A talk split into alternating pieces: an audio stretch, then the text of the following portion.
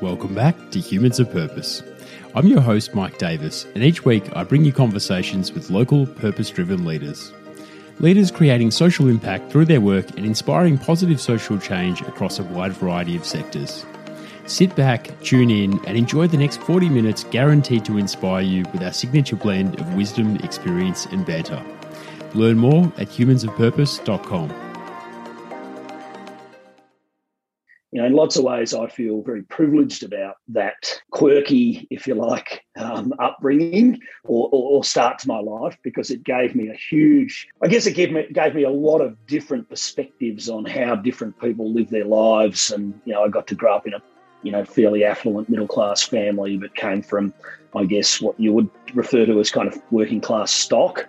Um, and I think that helped me a lot in terms of uh, my political outlook and the way I was able to and passionate about uh, relating to people um, right across the Tasmanian community. Fantastic to be back with you here, as always. We are proud to be sponsored by the great folk at Neon Treehouse, who are still the greatest digital agency on the planet Earth. Kreol are the official drink of Humans of Purpose, and their delicious, healthy sodas are ideal for the. This week, I'm thrilled to welcome David Bartlett to the podcast. I first met David during a Gaining the Policy Edge training seminar for young public servants making their way in the policy world. We hit it off, and he took the time to join me at Pellegrini's for the uninformed, one of the first and still the best coffee and pasta houses in Melbourne, that week for a memorable pasta lunch. To call David's story inspiring would be a huge understatement. David had a humble upbringing, having grown up as a ward of the state. He went on to become Tasmania's 43rd Premier, and after a stellar political career, has now turned his attention to supporting grassroots education and development of young people playing basketball.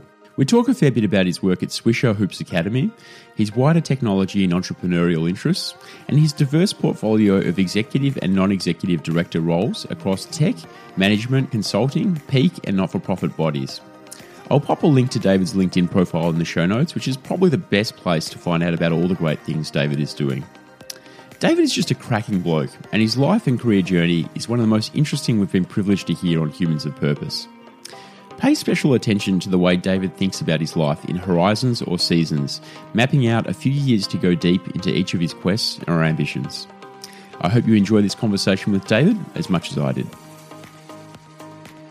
So I'm absolutely thrilled to be joined by David Bartlett. Welcome to the podcast, mate.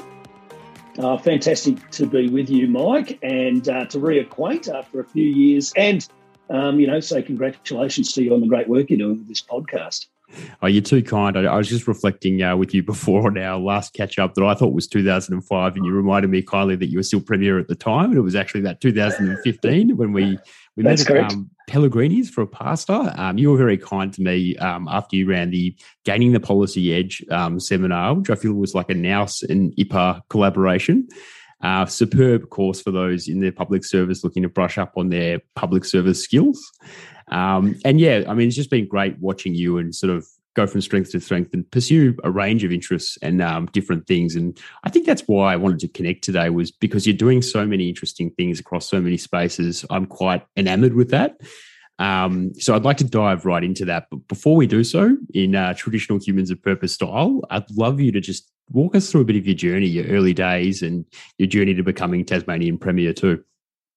Sure. Well, I always liked the um, sort of nice symmetry when I was uh, Premier of Tasmania, the 43rd Premier of the great Australian state of Tasmania, um, to know that I was actually a ward of the state for the first 18 years of my life. So, uh, in some ways, I kind of enjoyed that symmetry of, you know, the state was my parent and guardian and brought me up for 18 years, uh, albeit via a, um, uh, a loving and kind foster family. Um, and then uh, for a few years there, three and a bit years, I got to be the custodian and guardian of the state in a way as well. And so it was quite a journey from being um, born to a 16 year old uh, Launceston mum who, who um, moved to Hobart to, um, to have me, um, you know, in 1968, the, the, sort of shame of the family, if you like. Um, and not a lot of support for her or her mother, who was um, then, by then a widow herself. And so uh, I was put up for adoption and was fostered to the Bartlett family, where I get my name from, um, but was never legally adopted um, and grew up in the Bartlett family in a pretty middle class uh, well educated um, family. And I guess in, in lots of ways, that event or those series of events are the things that have most shaped me. And then I would add to that that when I was 19 years old, I got to meet my birth mother, and I'm still very close to her. And it's really, you know, in lots of ways, I feel very privileged about um, that quirky, if you like, um, upbringing or, or, or, start to my life because it gave me a huge, I guess it gave me, gave me a lot of different perspectives on how different people live their lives. And, you know, I got to grow up in a, you know, fairly affluent middle class family, but came from, I guess, what you would refer to as kind of working class stock. Um, and I think that helped me a lot in terms of uh, my political outlook and the way I was able to and passionate about uh, relating to people um, right across the Tasmanian community. Um, so I did a, and I guess the one thing that my uh, foster family really instilled in me was the deep understanding that education was the pathway uh, to not only happiness but to success out of poverty, out of disadvantage, and so on. And that really, that one idea has fueled pretty much everything I've ever done in my life in lots of ways. If we talk about the things I've done consciously around purpose, in lots of ways, that's the purpose, including, you know, as Premier, I was the first um, Premier to hold the Minister for Education portfolio um, in 52 years in Australia across any Australian state. Uh, it nearly killed me. Being Premier and Minister for Education is too much, and I'm not sure I would do it again if I had my time again. Certainly, um, some split personality a, issues in that kind of uh, decision, hey? Mm, well, it was a demon. What I was trying to demonstrate to Tasmania was that I think education, access to quality education, no matter what postcode you were born in, is the most important thing we can do in our state. Um, and I was trying to demonstrate that, I guess, through through that. Uh, I'm not sure I was entirely successful in the way I wanted to be in that, but um, I, I, hope people remember me as you know as a premier who was passionate about, particularly about public education. Uh, so yes, I I actually did a um, computer science and pure maths degree. Um, I'm horrified when my now uh, grade 10 daughter comes to me with her maths homework, and I think, oh, I did do a pure maths degree at some point in time. Um, but you know, finding the derivatives of a cubic equation these days is beyond me. Um, no, no love and, of algebra um, and inter- integrations. Oh, look, I do. I still do have a, a deep love for maths, and in lots of ways, maths I think fueled. You know, it's a great grounding in logic and in you know the way and thoughts and systems and thinking things through. I think so. So maths, in a weird way, helped my politics in lots of ways. But I really fell backwards into politics after spending, graduating, spending um, 10 or six or seven years in Melbourne, living and working. I really was passionate about coming back to Tasmania. And when I got back to Tasmania in the mid to mid to late 90s, I was, I guess, disappointed that nothing had changed. And I still felt like it was a dig it up, chop it down kind of economy. Um, you know, if it if we can dig it up and we can chop it down, then it's good. And if it's you know it's not that, then it's not Tasmanian. And I've felt really frustrated, particularly after working in the tech sector in Melbourne for five or six years, coming back to that. Um, and I had the really good fortune just um, by accident almost um, having a job in the public sector, which was running a innovation sector. So um, running a, um, I guess a, a, grant scheme, an assistance scheme for startup tech companies in Tasmania. And I reported to a board, and on that board was the late and very great, in my view, um, uh, John Button, Senator John Button, Victorian Centre Minister in the Hawke and Keating governments, of course.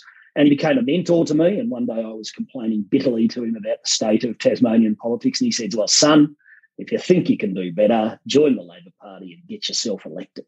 So I joined the Labor Party the next day, having grown up in a family that was very conservative, probably never voted Labor in their lives, frankly. um, they said they voted for me, but I never saw their ballots, so I'm not sure. Uh, um, they, uh, uh, you know, he basically said to me, "Look, if you if you, you know, don't sit around wasting your energy complaining, um, rather than focus on your sphere of concern, focus on growing your sphere of influence." Um, and oddly, in a really, you know, seven years almost to the day after that conversation, I became Premier of Tasmania. So it's uh, it was a kind of rapid rise, and in some ways too rapid. I'm not sure I was fully equipped for it when I got there, but it comes to you when it comes to you, and and and you deal with it there's look this is an amazing story. There's so many ways to go with that. I mean it sounds to me like you had so many different interests at the outset. I mean you've mentioned tech innovation um, computer science maths um, also you know coming from the public service and not being like a lifelong labor loyalist is also interesting sort of like a different pathway mm. to to power. So yeah. yeah i, I mean, mean I, I, was sorry no go ahead please. It wasn't oh, really I was really fortunate. yeah.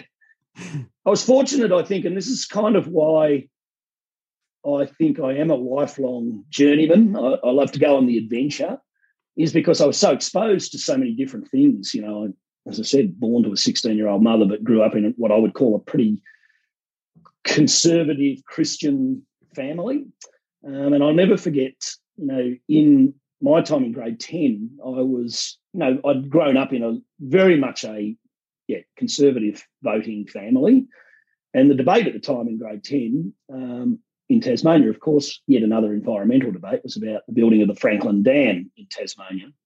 And my fa- and in Ta- it's really split the island, it's split the communities, as so many environmental issues have over many years. And you know, the threat of the salmon industry going to do that again, I think, in Tasmania over the next 10 years in some ways.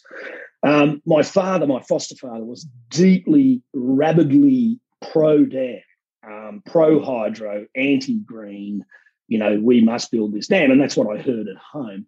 But I'll never forget the um, the day that the High Court brought down the decision in favour of Bob Hawke, who had taken this to the High Court, um, that the Commonwealth effectively did have the right to stop the state from building this dam, this environmentally destructive and frankly would have bankrupted the state for you know the next 50 years kind of uh, dam there was a teacher at uh, my high school, my pub, local public high school, um, Mark Healy, who the moment I was, I think I may have been standing outside the principal's office for the umpteenth time, and he uh, came running out of the staff room and ran all the way down A block, whooping and shouting with joy and clicking his heels, and it was just extraordinary. And and it was because the Franklin Dam had been saved, and it really, I just remember that moment so clearly because it lit in me the idea that oh there's other views here from people that I deeply respect, which I did him as a teacher, um, to my father's.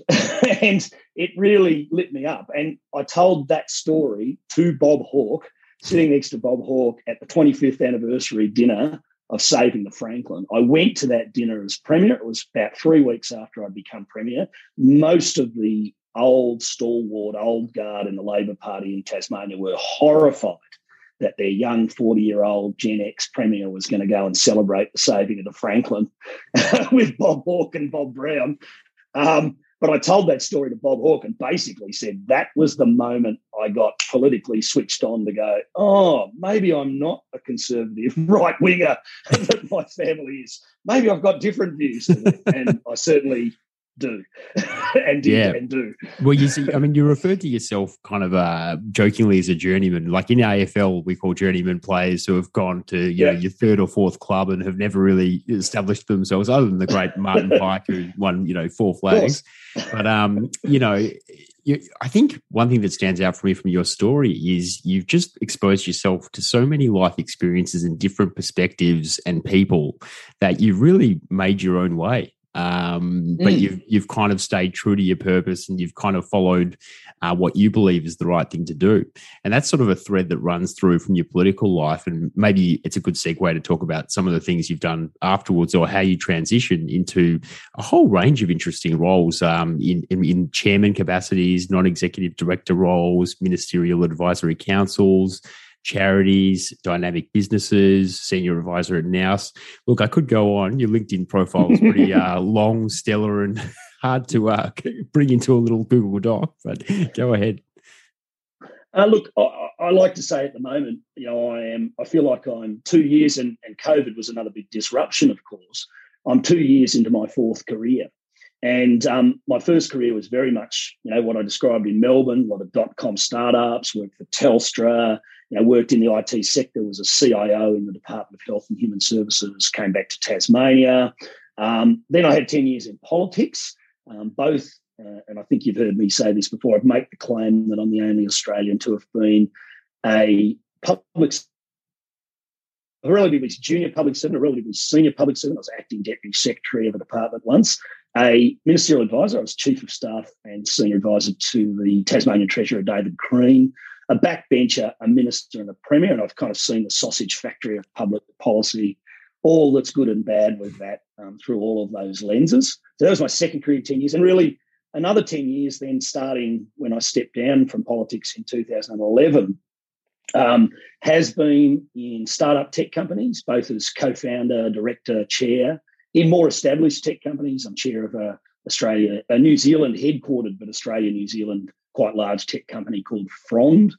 But I've also had the deep belief that as next premier, you have an obligation, and this is a lot of what my uh, Bartlett family instilled in me that you know you have an obligation to give back to your community, to do good charitable works, is what they would call it. I wouldn't necessarily, but they would.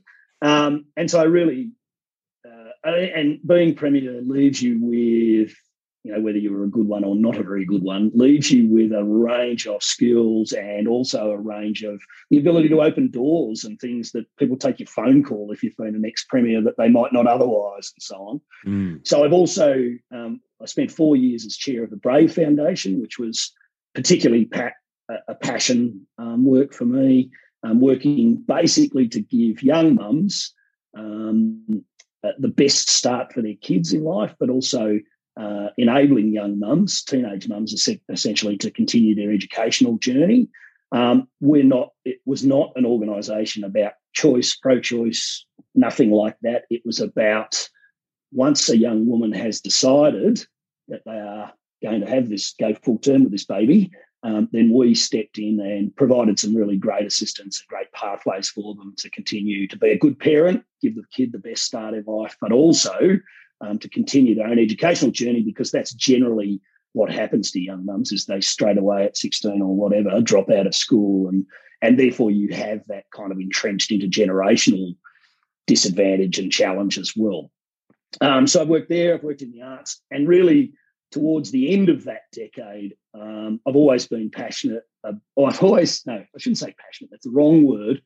All my life, I've played um, the round ball football and basketball. They were my two sports. Um, I went to Mount Nelson Primary where Darren Pritchard, three time Hawks Premiership winner, stop, stop, uh, was in my grade. I'm getting too excited. But therefore, therefore, therefore, playing uh, AFL was not really my thing um, because there was a lot uh, there was many, many other talented players at that school. But I did pick up football, as in round ball football and basketball, and played them all my life. And interestingly, sort of, you know, um, loved the game, loved the NBL when Tasmania had a team. And about 2016, got a knock on the door from Anthony Stewart, who's probably Tasmania's greatest ever male basketball player, played 495 games in the NBL and still the sixth greatest three point scorer of all time in the NBL knocked on my door and said, look, the local club, the Hobart Chargers, that plays in the NBL one, is in debt. We're going to go under. Can you come and help us? And I thought, ah, here's some purpose. And at that time, my son um, was really getting into his basketball. Um, despite his father's uh, lack of stature, my son was six foot four at 13 years old or something. And so basketball was his thing. He and absorbed so the purpose, David. He did.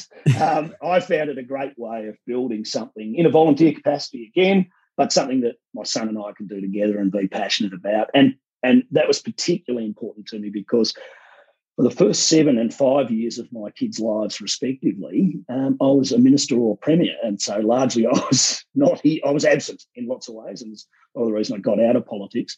And so I went on this journey of building the Hobart Chargers um, basketball club and getting it out of debt and winning a national championship and a few other bits and pieces with who is now my great mate and business partner Anthony Stewart. Um, it, it, we and but the I guess the part of that was we had a vision to um, create a get Tasmania NBL ready. We wanted an NBL team back here, and of course, um, I said we would make Tasmania NBL ready in three years.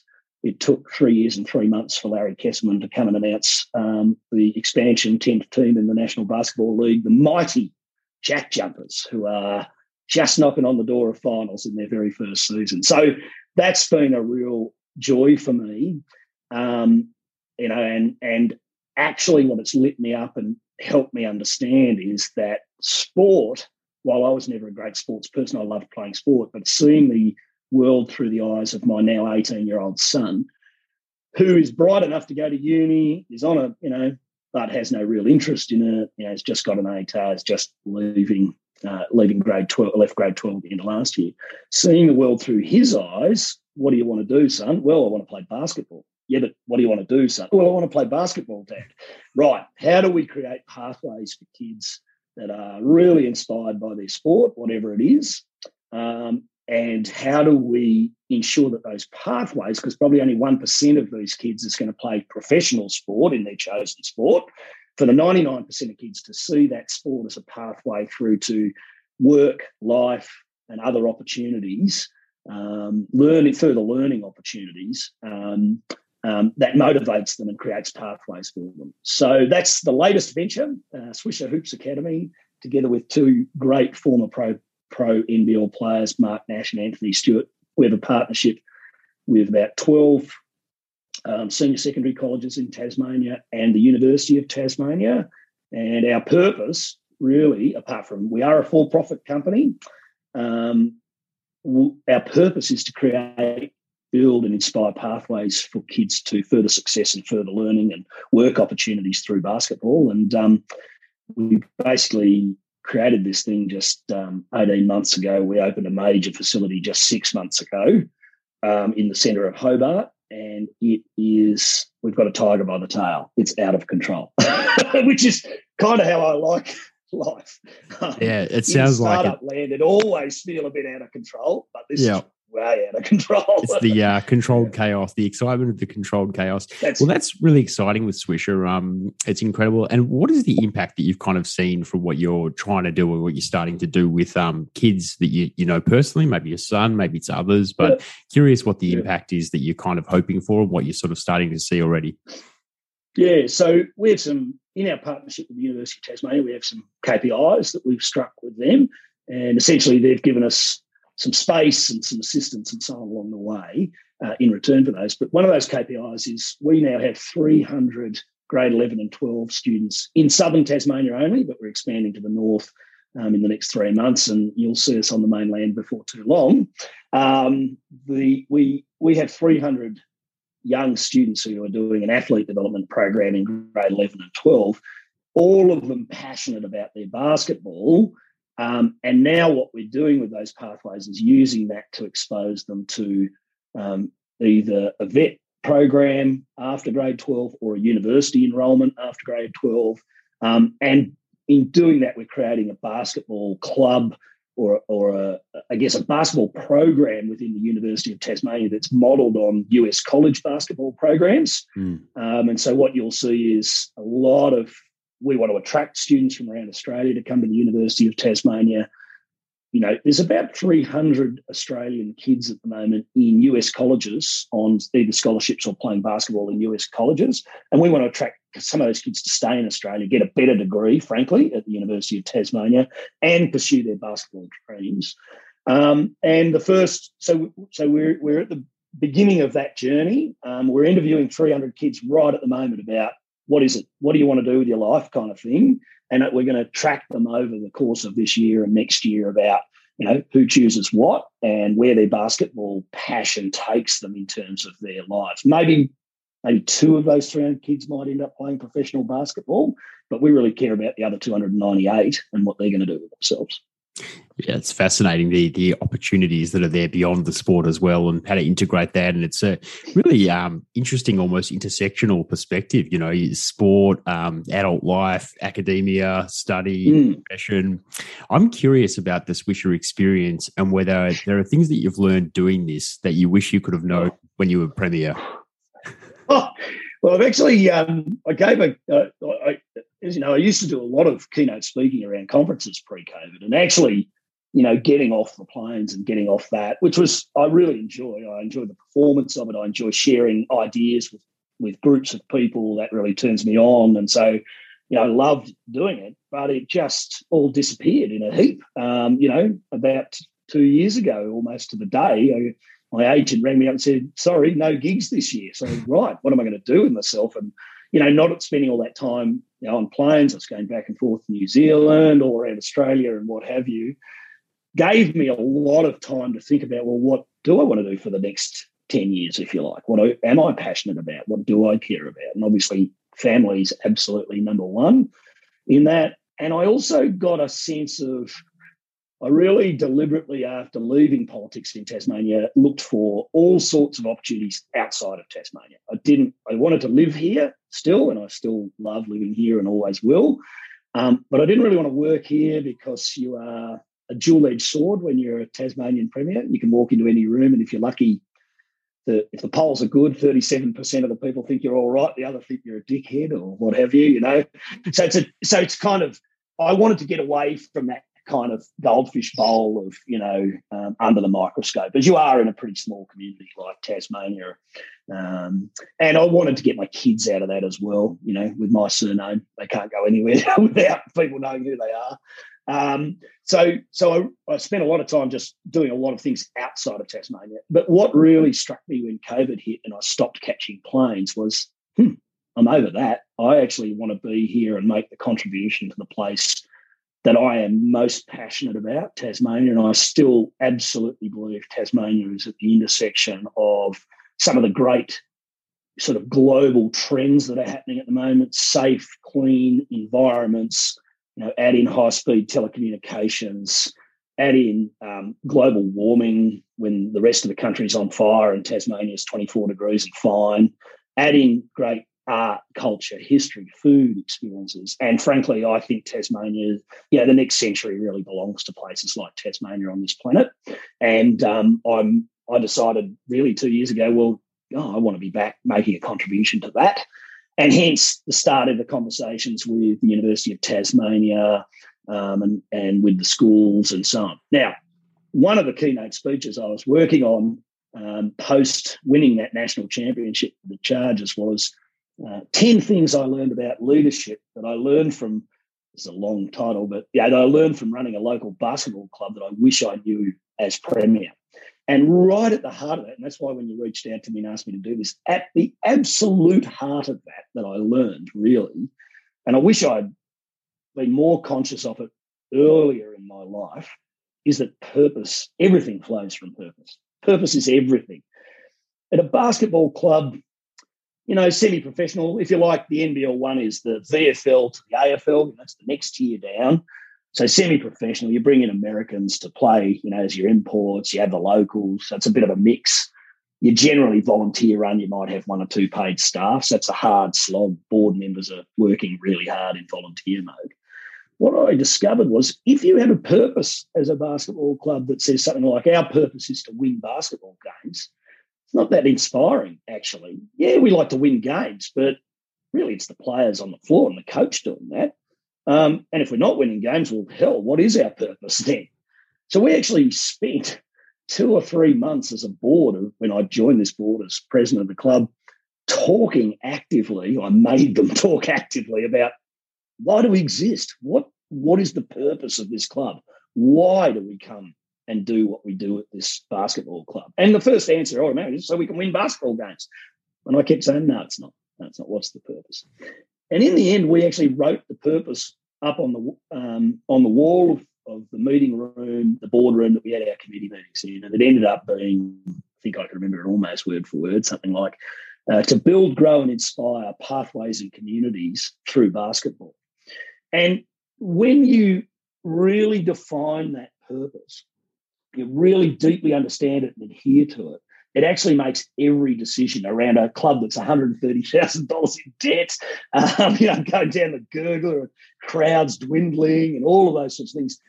To make the deci- every decision you have to make is tough, but if you've got that guiding light of purpose, I discovered, and late in my life discovered that it just makes every decision so much easier. And fast forward to three year, you know, two years into the three year plan I had to be NBL ready. We went from an average crowd of 200 people. We had four and a half thousand people, the biggest ever crowd to an NBL one game ever in the history of the league.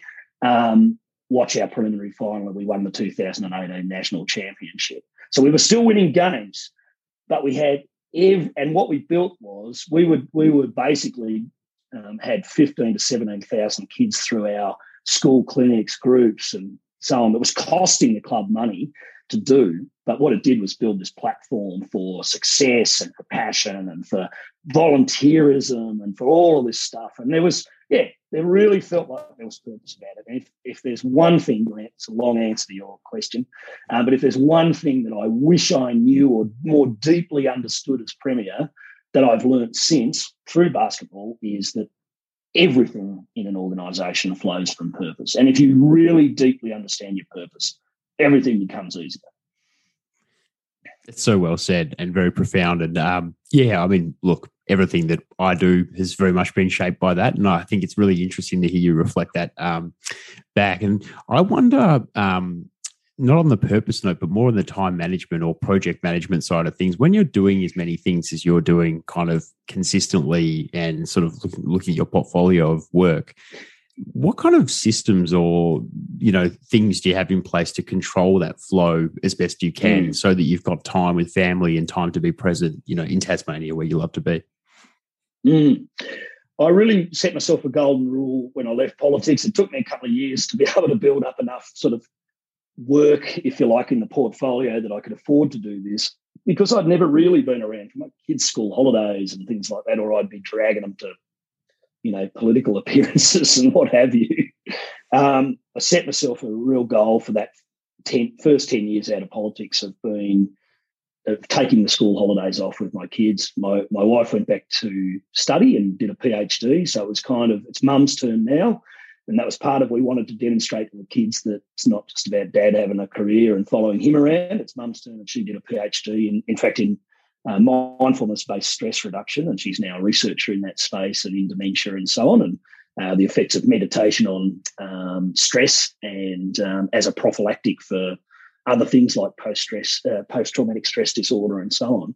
So it was really her turn, which meant that, yes, I was traveling a bit on planes, but when I was home in, in Tasmania for that 10 years, I did no work at all, or I tried to do no work. And that meant I was, you know, the kids were still in primary school. I was picking them up from school every day. I was cooking the dinners. I was doing all the stuff that I'd missed out on while I was in politics. So that was really important. And I'm really glad I did it because I got that kind of you know, they're 18 and 16 now, and frankly, who wants to know dad or hang out with dad? but I got I got from kind of seven and five through to, you know, 16 and 14. They were dad's years, and I really that was really important to me. Um, they I, I I said it's the one thing Tasmanians actually remember me for and when I quit, they all got angry with me because I think they wanted to they never got the chance to throw me out. I quit before they got to vote me out. So I think there's a bit of pent up anger about that. But the one thing I still get raised with me in the street, oh, I remember what you said about 13 Summers. And it was that I said, someone had said it to me when I, the day I first got elected and my son was really, uh, hadn't been born yet. She said to me, um, just remember this you only get 13 summers with your children. Um, and after that, they don't want to know you. They're off doing something else. You know, they've got their own friends, sort of thing. So use those 13 summers. And in a Tasmanian context where summer's really important, um, you know, use those 13 summers well. And I really felt like I'd missed out on the first seven or eight summers with my kids. So I actually said this in my press conference when I resigned. Um, you know, you only get 13 summers with your kids, and I've got to go and catch up with my uh, 13 summers because I'm seven behind. um, and it's really interesting to me that that's the one, probably the most common thing people when they bump into me in the show. Oh, your Dave Bartlett. I remember that thing you said about thirteen summers, and I've tried to apply it in my family and so on. And I really desperately tried to apply it here, and it's been that's been great. You're a bit older now, um, you know, like any family with teenagers, you're a bit more scattered to the four winds. But I've got to say, the last two years have been fabulous for me not being on planes because, again, I can do this. I can go to the next room and I've been delivering programs, different things that pay my bills. if you like, around Australia, around New Zealand. I've been doing board meetings all over the country, all online. I think, you know, this has accelerated. I think in lots of ways, um, this has, while the human contact, in fact, I'm going to Melbourne next week to deliver the Gain the Policy Edge program for the first time face to face in three years, Classic. uh, or thereabouts, two and a half years. Um, and I'm really looking forward to being in the room with 40 people and actually having some human interaction. But there's a lot of things we can do via uh, online that make our lives, I think, give us more free time potentially to do those things we love. Just back, you know, we were fortunate in Tasmania to be out of lockdown, you know, 18 months ago, and we haven't been back in except for one short, sharp three day lockdown in, um, I think it was October last year. And because some guy came from Melbourne, wouldn't tell the police where he'd been or something. Um, so we had a short, sharp three day lockdown. I remember going out for a walk with my daughter along um, sort of major thoroughfare here outside, you know, a few blocks from our house. And there was families and people out swimming and people, you know, in the river and walking and riding their bikes and dogs. And and my daughter, I think, very astutely said to me, "Oh, there should be a three-day lockdown every three months, shouldn't there, Dad?" You know, because you could actually see that families were getting back together. Now, Yeah. I know that's hard to say when you've lived through it in Melbourne, and three days doesn't sound like any. You don't want to go back there ever again. I totally understand. that. But, but, but, I think you know we've got to look at this COVID period, and certainly for my life, it's disrupted my life, it's changed my life, but it's but I'm coming out the other end of it going, you know what? I'm doing something different now and I'm enjoying that. Now, managing all the things I want to do is I'm 54 now, and I honestly, for the first time in my life, have that sort of sense of, oh, time's running out. I've got so many more things I want to do. You know, I want to have five, six, 10 year career sort of adventure in different things. I've got loads of things more that I want to do. I don't know how many big jobs I've got left in me, though, is the question about energy and time and, and all of those sorts of things. So, you know, Swisherr, Swisherr of basketball is the passion at the moment. It's a great journey, and I'm doing a lot of other things that kind of pay the rent, pay the bills. Um, but the things with purpose, like Swisherr, are the things that get me out of bed in the morning and get me energetic. Yeah. So purpose being central guiding um, principle in deciding what you're going to do next for your next chapter. And I think um, time. you know your and time but your your life for me is very much a quote that my wife loves to tell me about when i'm struggling a little bit or trying to decide what to do next she, she always says consider the road less traveled the old robert frost Mm. um adage Yeah. Yours is certainly the road less traveled but i think it's really interesting the way that you've um you've you've almost constructed these periods um where you commit to something in full as chapters and so Mm. But I don't know many people whose chapter is, you know, um, set yourself seven years to become premier and then, you know, go and do the other great things. And uh, what would your advice be to other people about sort of unconventional ways about thinking about time and um, purpose and use of capabilities to to um, useful ends? Yeah, so it's the same advice I give, try to give my kids. I think they're sick of hearing it. I don't know whether they've heard it. Um, is well, number one, be kind because kindness opens opportunities, and when op- opportunities open up, um, grab them with both hands and go on the adventure. You know, if the truth be told, I look back at my you know, 20 year old self leaving university. I had no clue. I wasn't particularly great academically. You know, I got a pretty average degree with a bunch of passes. You know, I really did. And really, I was forced into that by my parents, my foster parents, who were deeply committed to education. Um, and I thank them for that because I wouldn't have done it otherwise. Uh, but I had no clue, really. What am I doing? I no real particular passion. But what I discovered pretty early on when I first got my first, you know, career job out of out of, with a degree out of university was, oh, I'm actually pretty good with people. I like people. They quite like me, and if I'm nice to them, they're nice to me. and it was kind of a, it was you know it was out of that school mode, out of that book learning mode, and suddenly the kind of world just opened up for me, and I really just pursued every opportunity that was presented to me went on lots of dead ends adventures as well as you do. Um, but as I say to my kids, you know, well, you know, I better quote the the, the basketball, uh, you know, the Michael Jordan basketball quote is, know, if, I've been asked something along the line. I've been asked to take the last shot of the game, you know, 1,400 times. I've missed 750 times, you know, like you've yeah. got to be, put yourself out there. You've got to, you know. Well, the other one is, yeah, yep. you miss you miss 100% of the shots you don't take. That's uh, that as well. That's it. So, yeah, put yourself out there, but also be open to new experiences and the adventure. And not all the experiences are going to be the ones you want. And it's okay to go, eh, not really enjoying this. I'm going to go and do something else. I think that's a really tough thing. I, I, to be honest, I look around a lot of my contemporaries, if you like, guys I went to school with. And in, in Tasmania, because it's a small community, you know where they all are. That's the other thing I say to my kids is, if you want to live in Tasmania, be nice to the other kids at school because you're going to end up working with them somewhere or um, what have you. Uh, and I, I, I really feel for a lot of them because I feel like they're trapped in that kind of middle stage of their career, still got 10, 15 years of work to go.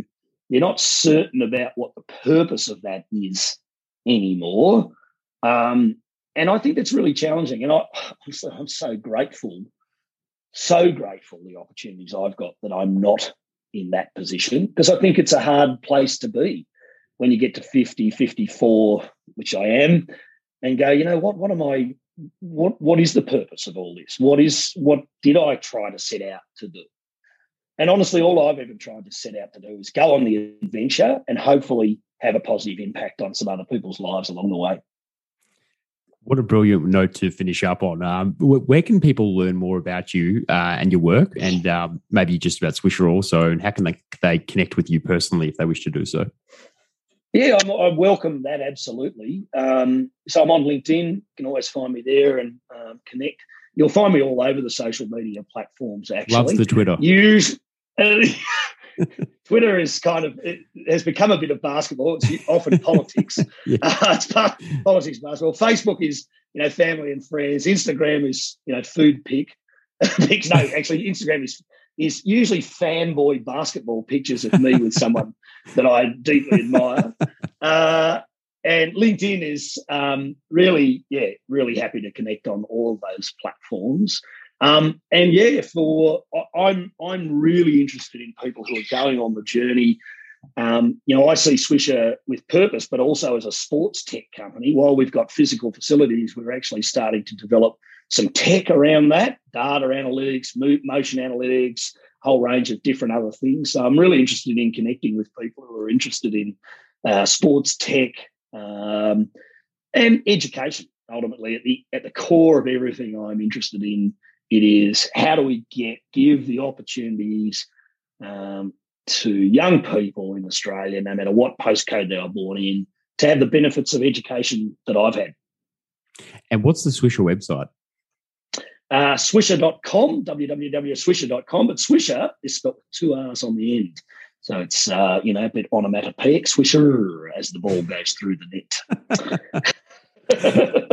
Fantastic. Hey, uh, hang on a second. We'll have a little debrief, but thank you so much for joining me today. Thanks, Mike. It's been great to be with you. If you enjoyed this episode, make sure you hit the subscribe button in your podcast player and why not share it with a friend or two? If you want more from your Humans of Purpose experience, become a Humans of Purpose member today through our new platform, Supercast. All you need to do is hit the link in our show notes. If you have a message to share with our audience about your brand, products, or services, we have a wide variety of paid promotional packages available. Please get in touch by hitting the link in our show notes.